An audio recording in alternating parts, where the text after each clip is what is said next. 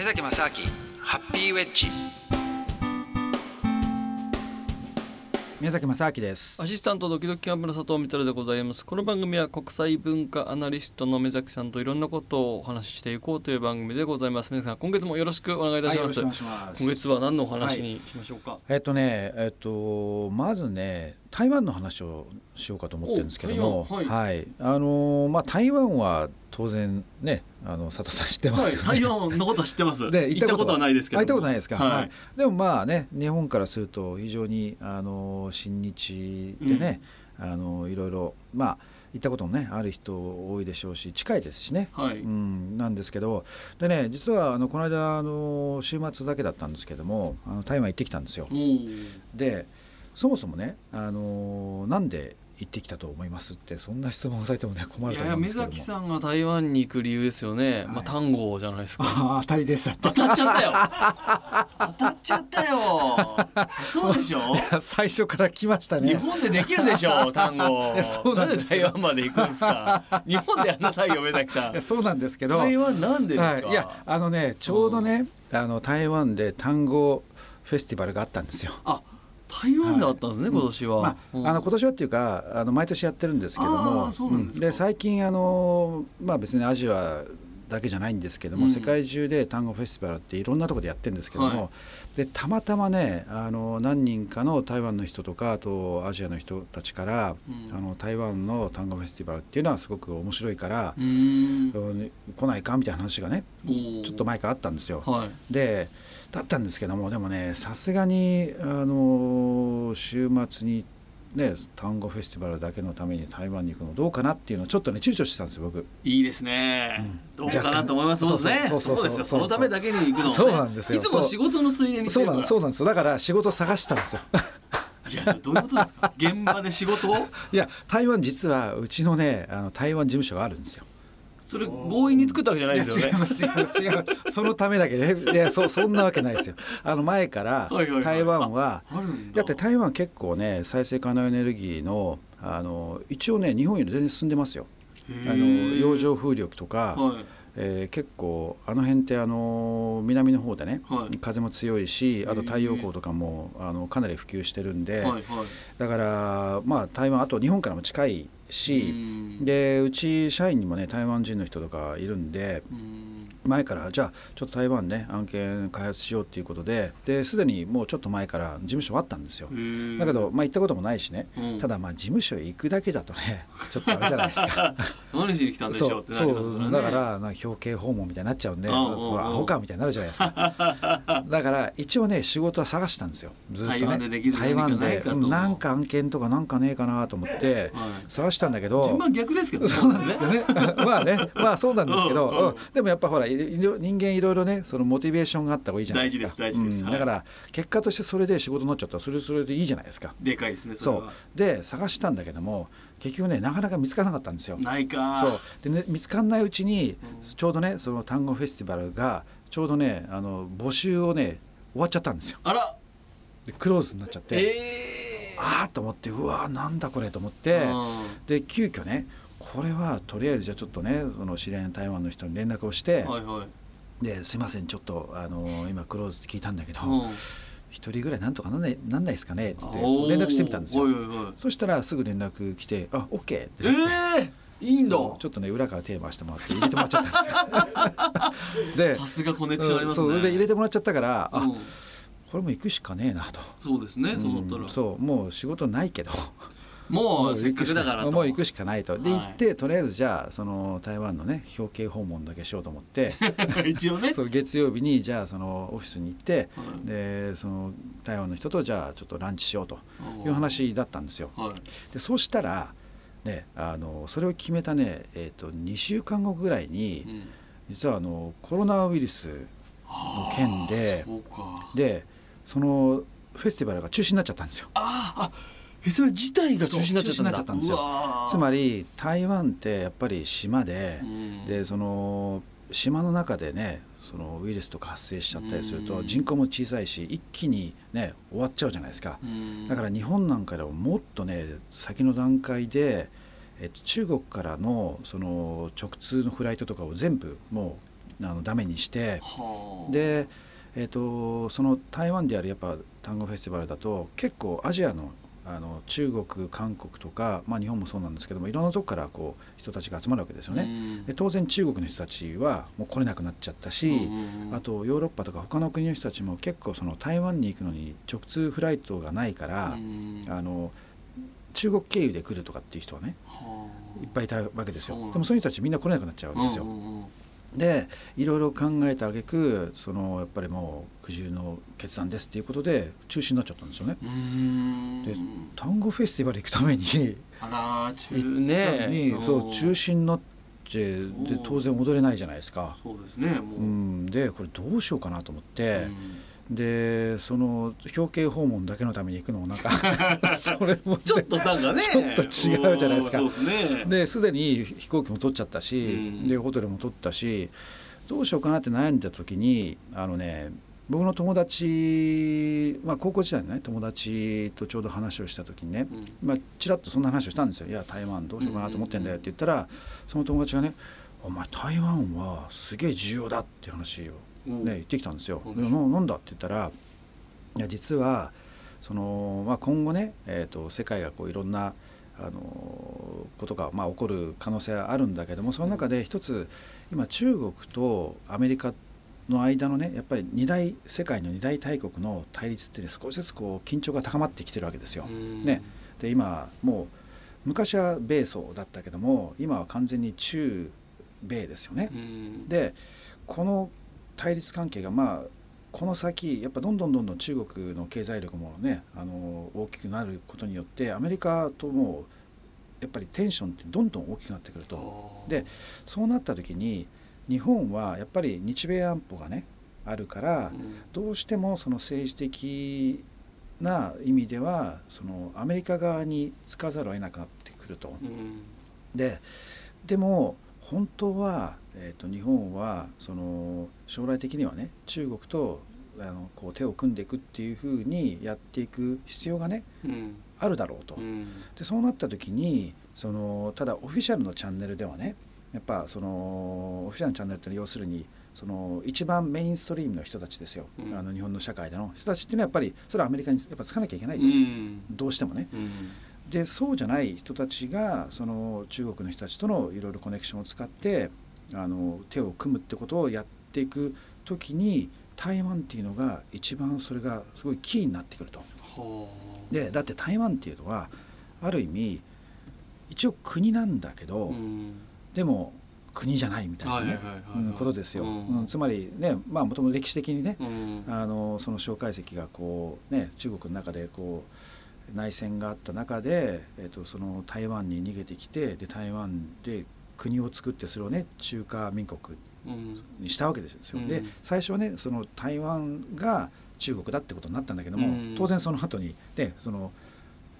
メインのメインランドの中国がやっぱ中国だってなって、はい、結局今すごくその台湾っていう国って世界の政治の中でも非常にそのまあ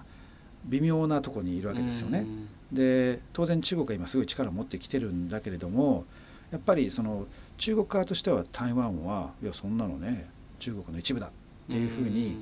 なるし台湾の中でもいやそれはもう中国に、ね、併合するべきだっていう人もまあ多少いるんでしょうけども、やっぱり多くの人たちは台湾は中国とは別だと、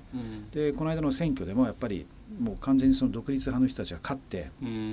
わけですよ。だからある意味台湾も中国とのそのテンションってのはちょっとね出てきてるわけですよね。ででそんな中でその中国のその辛亥革命ってあったんですかね。その千、はい、何年ですかね。えっ、ー、と辛亥革命いつだかな。辛亥革命があったのは1919世紀20世紀初頭ですか、うん、うん、と思うんですけどもあのその時の孫文ってね辛亥革命の、はい、うん、人が実は孫文っていうのは結構日本にねえー、住んでたりとかあと日本人の奥さんがいたりとか日本との関わりってすごく強くてでその時に実は、えーと、日本人の人があのその孫文に対してものすごい資金的なあの援助をね今のね、えーと、価格値段に換算するとなんかもうね1兆円ぐらいそのぐらい、うん、そのぐらいのお金をその支援することによってある意味その辛亥革命はねこうサポートしたっていう話がねあるんですよ。でその結局松江が今の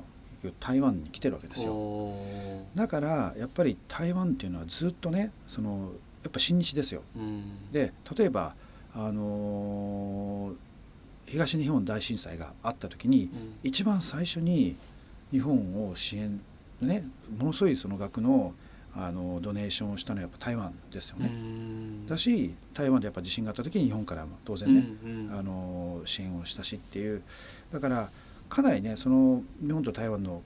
ある意味関係っていうのはね有効だしその歴史的なとこからすごくこうつながりがあるんですよ。うん、だからそのまあ話は戻るんですけども結局そのアメリカとソ連ソ連じゃないアメリカとあの中国のねそのテンションが上がることで、うん、その日本がそのとにかく台湾とか、えー、と中国の人たちとのいろいろ、いろんな交流がねあるっていうことはやっぱ重要になってくるから、はい、だから台湾は行った方がいいとかって話になってあそっかとそういうのもあるんだなと思って、うん、あじゃあ行こうと。はい。ででそんな話をした時にねそしたらその彼がね「いやそういえばさあの台湾に、うん、あの三蔵法師の墓があるんだ」とか言い出して。うん。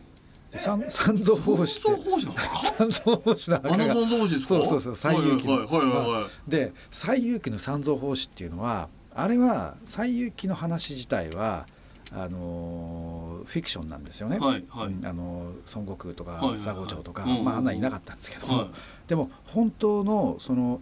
えー、モデルとなった三蔵法師っていうお坊さんはいるんですよ。でその人は、まあ、何人かいるんですけども、うんうんうん、一番最初の初代三蔵法師みたいな人がいて。はいでその人はもうね紀元、えっと、600年とか700年ぐらい。だからもう本当2000年ぐらい前ですよ、はいはいはい、2000年とかないないか。1000えっと1500600年。前なんですけども、はい、でその人が実はもともと中国にいたお坊さんがインドに行って、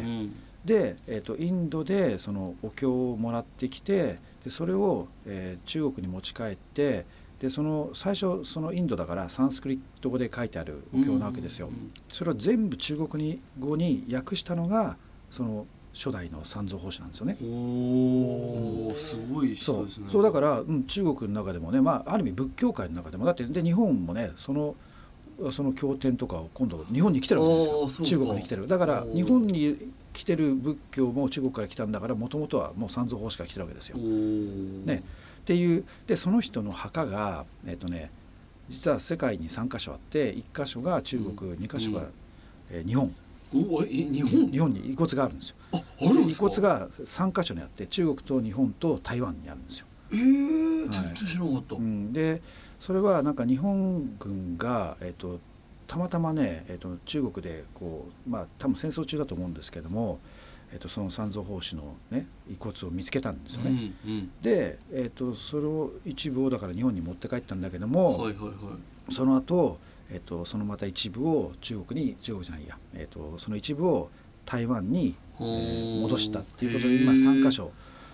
あるんですよ。でだからいやそれ時間あんだったら行った方がいいんじゃないとか話になって、はい、三蔵法師かと。なんかよくわかんないけど とりあえず行くかと、はいはい、もうそういう話だからね。まあねもうせっかくだから。もう踊れないし、うん、何しろね。そう。何しろ踊れないから。踊れないから。もう三蔵法師行くしかないじゃないですか。それででそしたらすごい遠いんですよそれが。また台湾って言ってもあのよく言う台北っていうのは台湾の島の一番北なんですよね。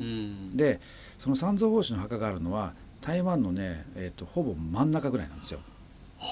で台中っていう、まあ、また真ん中にある都市があるんですけど、その台中から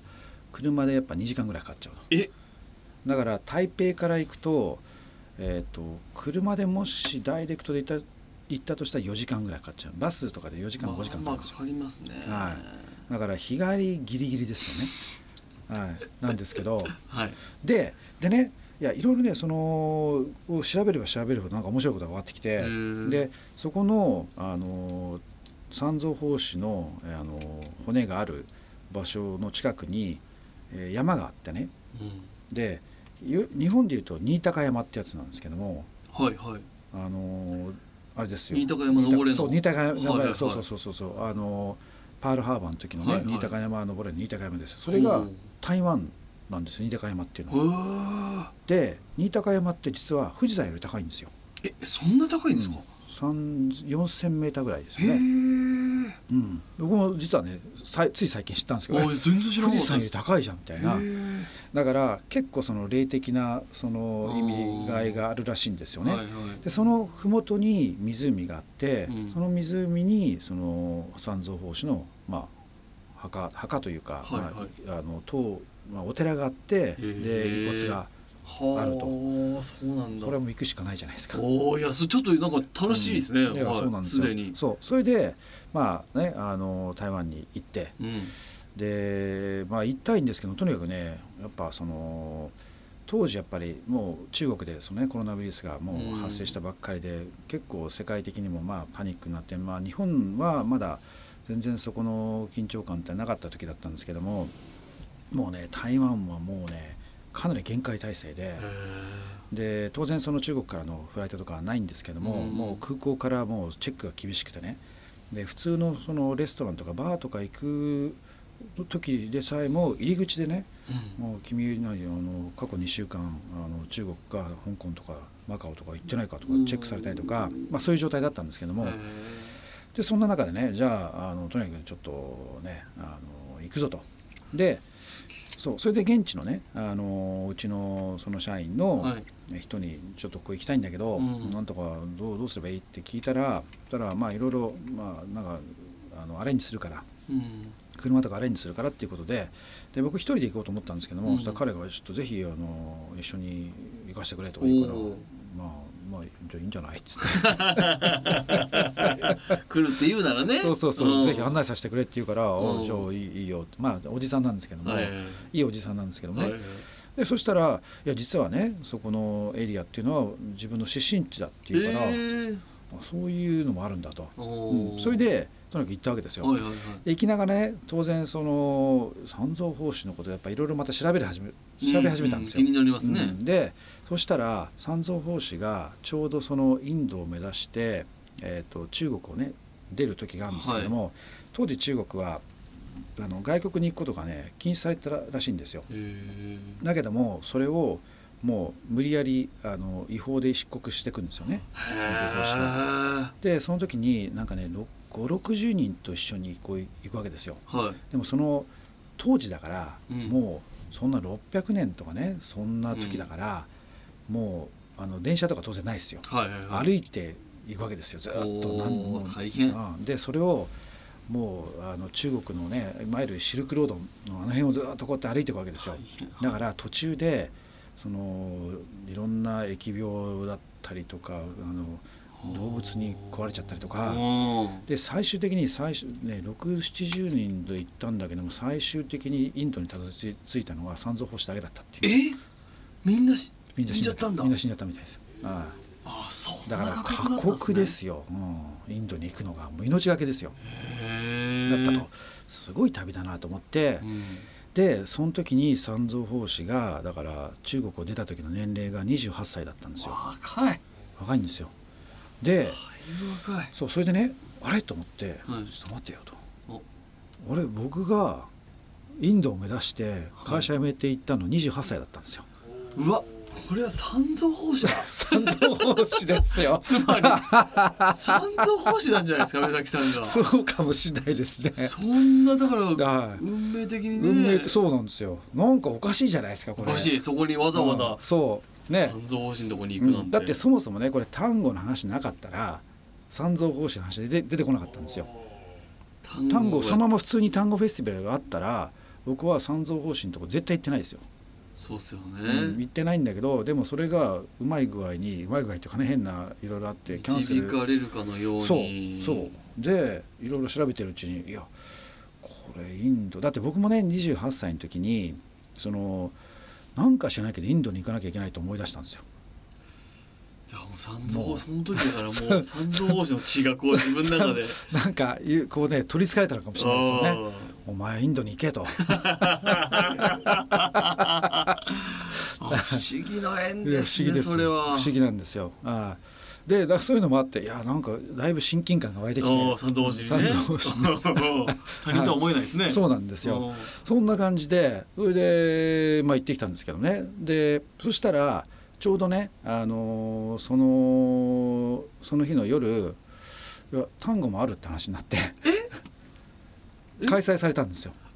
えあそこのフェスティバルが、うん、あのフェスティバルは別のところなくなったんだけども代わりにそうフェスティバルがキャンセルしちゃったけども、ね、意外とそうは言ってもフライトもあるからっつって来ちゃった人とか何人かいるわけですよ。ででそれまでちょっとその単語のねあのミロンガっていうんですけどもそれはちょっとしばらく2週間ぐらい全然やってなかったらしいんですけども、うん、まあ、いろんな人来てるからっつって開催されたんですよ。じゃあついでに踊りに行くかと。おいやいい踊りも行けたっていうね。おまけ付きでねそんな感じなんですよね。全部全部できたって感じですね、うん、そうなんですよ。だからねそんな感じでねそのやっぱり問題はあの結局こういうねウイルスとかっていう話の中でうんなんか思わぬそのいろんなこう効果って出てくるわけですよ。うんうんうん、で今やっぱりそのねこういうウイルスの話でそのなかなかその人との接触をねしないとかそのいろんなとこでこうまあ人間不信になりがちな部分ってあるじゃないですか。まあ、ね、うん、やっぱ誰がね金持ってるか分かんないとか、うん、ちょっと咳しただけでこうね変な目見られちゃったりとか、うん、だからでもねこれによってじゃあ今その世の中でどういうことが起こってるかっていうと結局じゃあその。どんどん在宅勤務にしましょうとか、はい、うんまあ、せざるを得ないですよね。うんうん、であとは中国なんかでも結局その一気に経済活動が停止したことによって実はそのその宇宙から見るとね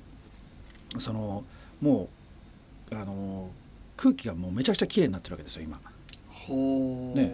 だって CO2 なんかも思いっきり削減してますよ多分ね。うん、だからそのこれによってまずその僕らが、まあ、これね今瞬間のことを考えると実は非常にそのもう大変なことですよ。ね、あの亡くなる人も出てきてますしだからいろんなその瞬間的な経済活動っていう意味ではもうめちゃくちゃ大変なことにはなってるんですけども、うんうん、でも本当に長期的に見た時にねこれによって実はどういうことが起こってるかっていうと、うんある意味その我々のその経済活動がすごくスローダウンして、うん、で人々が、えーと、よりその例えば家にいるってことはつまり家庭でね過ごす時間が多くなって、うん、で今まで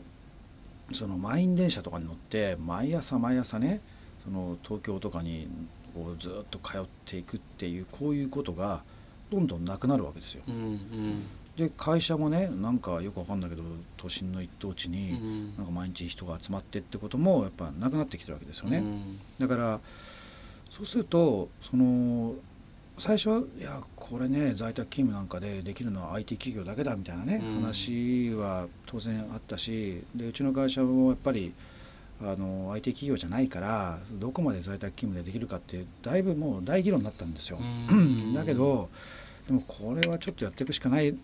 じゃないかなっていうことでね、うん、あの少しずつその在宅勤務では進めていってるんですけども、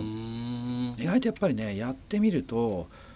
その結構できるじゃんってことに僕はなると思うんですよね。はあ、意外と、うん。うん、で例えばねこれね在宅勤務とかって言ってたらもうなんかサボってるやつがねいるかもしれないとかって出てくるわけですよ。でそういうのに例えばじゃあそのよくあるのはじゃあ PC にね、あのスイッチが入ってってるかいつねスイッチが入ってるかとログインした時にその人のじゃあ出勤とかってね。でもそれそういうことやっちゃうと、うん、じゃあ分かんないけどそのね飲み屋に行って、うん、で PC 持ってって スイッチ入れて飲んでるとかできちゃうじゃないですか。だからあんまりそこってそういうやり方じゃなくて結局その時間で我々のその労働を縛るっていうこの概念自体がもうダメだと思うんですよ。全てこれじゃないですか。なんかこの時間にこの場所に何かしなきゃ行かなきゃいけないって言っていると、じゃあこの時間いたからお金を払いますみたいな。はいはいはいはい。ね、確かに。そうでこれがもう崩壊するわけですよね全部。じゃあどうすればいいかっつったら、結局それはもう成果によって結果として、あなたはこれやったんだからじゃあこれによってその給料払いましょうっていうようなね形にならざるを得ないじゃないですか。出来高で、その結果に対してお金払っていくとになりますよね、もうそこしかないから。でこれってね、まあ、全部が全部ねできるかっていう、ね、議論もあると思うんですけども、うん、でも意外とだからこれがもうできるかできないかじゃなくてやらざるを得ないと。でそれをやっていくとですよある意味どこで仕事しようがね何時間やろうが関係ないじゃないですか、それって。結果次第なんだから。から自分でそれをコントロールしてやるってなるからある意味今のじゃあ在宅勤務、まあ、してもいいしね会社に行ってもいいし、ね。でそもそもじゃあ同じ時間にみんな満員電車に乗って会社に行くっていうこともなくなるし、うん、ってことは絶対要するに自分で自分のその仕事であり生活をこうコントロールしなきゃいけないなるわけですよ。うん、だからそうすると多分ね多くの人は結果として効率上がると思うんですよね、絶対に。ね、であといろんなことを多分できるようになってくるじゃないですか。はい、うん、だからそうなってくると多分ものすごい長期的に見ると僕らの生活は豊かになるんじゃないかなと思いますけどね。これは、うん、逆にそういうこんなことがないと、その在宅勤務を進めようみたいなことになんなかったでしょうからね。ならないです。よ。ですよ。ね、ならないですよ。だしでそれによってだからじゃあ満員電車とかねもうこの東京とかだとねみんな当たり前のように乗ってるけど、いやあれねもう狂気の沙汰ですよあんなの、先進国なのにねあんなものにぎゅぎゅ詰めにされてで毎日その会社に行くっていうこと自体、僕はね本当先進国としてはありえないとずっと前から思ってて、だからうちの会社はもう前からあの始業時間10時とかにしてたんですよ。その満員電車乗らないためにね、でもやっぱりそうしてもその早く帰りたいとかほら子供をピックアップしなきゃいけないからっていうんで、ちょっと後でまあフレキシブルセミフレックスみたいな感じにして早く来た場合は早く帰れるというふうにしたんですけども、だから結局なんだかんだ言ってその周りがみんなね、同じ時間で同じふうにやってるから一人だけ違うことやったって結局そこに流されちゃうっていうのはあるんですよね。でもその根本の部分がそもそもだって別に時間で拘束する必要ないじゃんっていうふうになってくれば、ね、じゃあこの仕事を別にあのこの日までに別にやればいいからっていうことで、うん、あとはどうやろうが別にね家で寝てようがなんだろうが、うん、別にその人の問題じゃないですか。うん、でやんなかったらそいつの問題になってじゃあじゃ給料がカットになっちゃうのか、下手すとクビになっちゃうっていうどっちみち仕事ができないからっていう、そういうなんでしょうね世界にならざるを得ないと思うんですよね。でもそうなってきたらね誰がサボってるとか別にいいじゃないですかサボってたって、うんうん、サボりたいんだったらサボればいいだけの話であって、うん、ね、仕事をわーってやる時とややらない時ってあるし、うん、そしたらわざわざその有給休暇とかなんとかっていうのも別に自分で全部そのねマネージしてきゃいいだけの話ですよね。はい、うん、だからそうなってくるとねまあ多分そのまあ一つだからいい部分は長期的に見たねいい部分の結果っていうのはなんかそういうある意味僕らの根本の世界観とかそのライフスタイルっていうのはやっぱ変わる一つの兆しになるんじゃないかなって感じがするんですけども、ただねやっぱ一つそのこういうウイルスの強敵、はい、強敵じゃないなウイルスに天敵ですよね、一番あのウイルスにとってダメージを受けてるのは何,、何だと思います？えー、何ですかね単語。単語一番ですか？それ目崎さんの中ででしょ？いや一番じゃないでしょ。いや一番です。だって超濃厚接触じゃないですか。まあまあそうですね。密室でね密室ですよ、ね、ランダムの人とねそこにいた人はもう特会引っかえじゃないけど。ねいやどんどんどんどんいろんな人と踊ってくるんですよ。そう、ね,、したらそこにいた何時間かいたらもう全員感染しちゃいますよじゃあ目崎さんしばらくダメですよ。いやだからもう単語どころじゃないみたいなね話にはなってるんですけど。ですけど。けど けどやっぱね、はい、あのタンゴなしの人生はねもう人生じゃないですよ。なるほど。どうなるんですか？そしたら。いやもうこれ踊り続けるしかないですよね。あ結局なんかそのケアをしながらやるしかないと。ね、っていうのがあるんですけど、うん、でもねこれねそのやっぱり人との接触っていうのが例えばじゃああの全部ねオンラインでやるとか、はいはいはい、ミーティングもなるべくじゃあその全部ね、うんうんうん、スカイプとかズームとかでやりましょうとかって話にはどんどんなっていくしオフィスもじゃあ来る必要ないねってなってくると多分その人と人とのコミュニケーションっていうのが、うん、だんだんある意味こう規約になってくるじゃないですか。まあ、ね、うん、規約っていうかまあそのローカルな家族とか友達とかでそこの間になるかもしれないけど、なんかもうちょっと大きな部分でつながっていくとか、はいはい、知らない人とこう会う機会とかなくなっちゃったりするじゃないですか。で、ね、これがなればなるほどやっぱり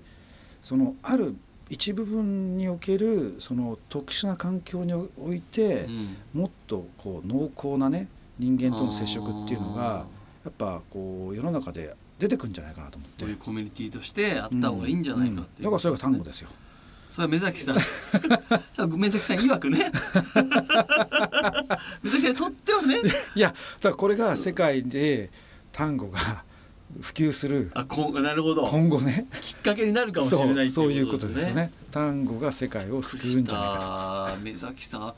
日はもう今月は単語に始まり終わりでも単語の話で、ね、そうですね。そうですね。はい。まあ真ん中めちゃくちゃいい話でしたけども、はいはい、単語に持ってきましたねやっぱ、うん、いやだからやっぱこれは一つの象徴的なもんだと思うんですよ、うん、今単語にとってすごい危機なわけですよ。やっぱどこもやっぱそれね中止したりなってるわけですよねなかなかね、うん、一番厳しいですよね。ですね。で台湾とかではねマスクしてみんな踊ってましたけど。どうなんですかそのマスクして単語するっていうのは。やあのねマスクしてるとね例えば女性は通常男性より背低いわけですよ、うん、でそうするとこう組んでいるとね、えっと、ちょうど僕のあの顔の下あたりに相手の顔とか来るんだけども、うん。うんうんそうするとマスクしてると息した時にマスクの上のところから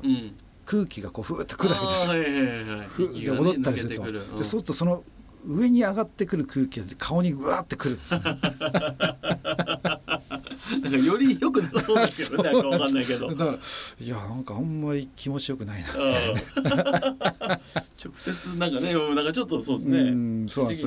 そう。でだからまあ見た目は別にまあまあいいとしてね。うんだからちょっとねこれも考えものだなとは思いつつあのまあ過渡期としてはしょうがないかなと思うんですけど、はい、ただ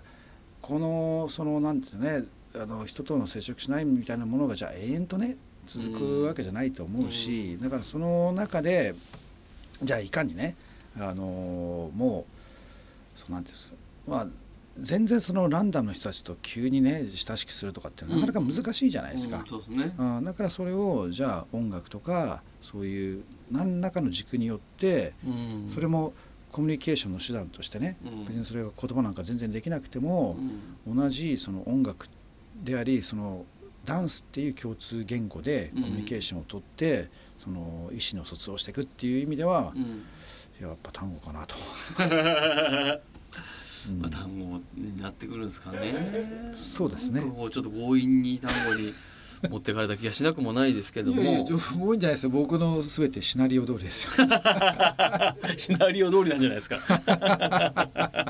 さあということで、はい、えー、まあちょっとねまた状況が変わってくるかもしれませんけれども、はい、またちょっと引き続き単語の魅力なんかもね、えー、また目崎さんに語っていただこうかなと思っております、はい、えー、ということでお相手はアシスタントドキドキキャンプ佐藤光晴とパーソナリティはこの方です。はい目崎正明でした。ありがとうございました。ありがとうございました目崎正明ハッピーウェッジ。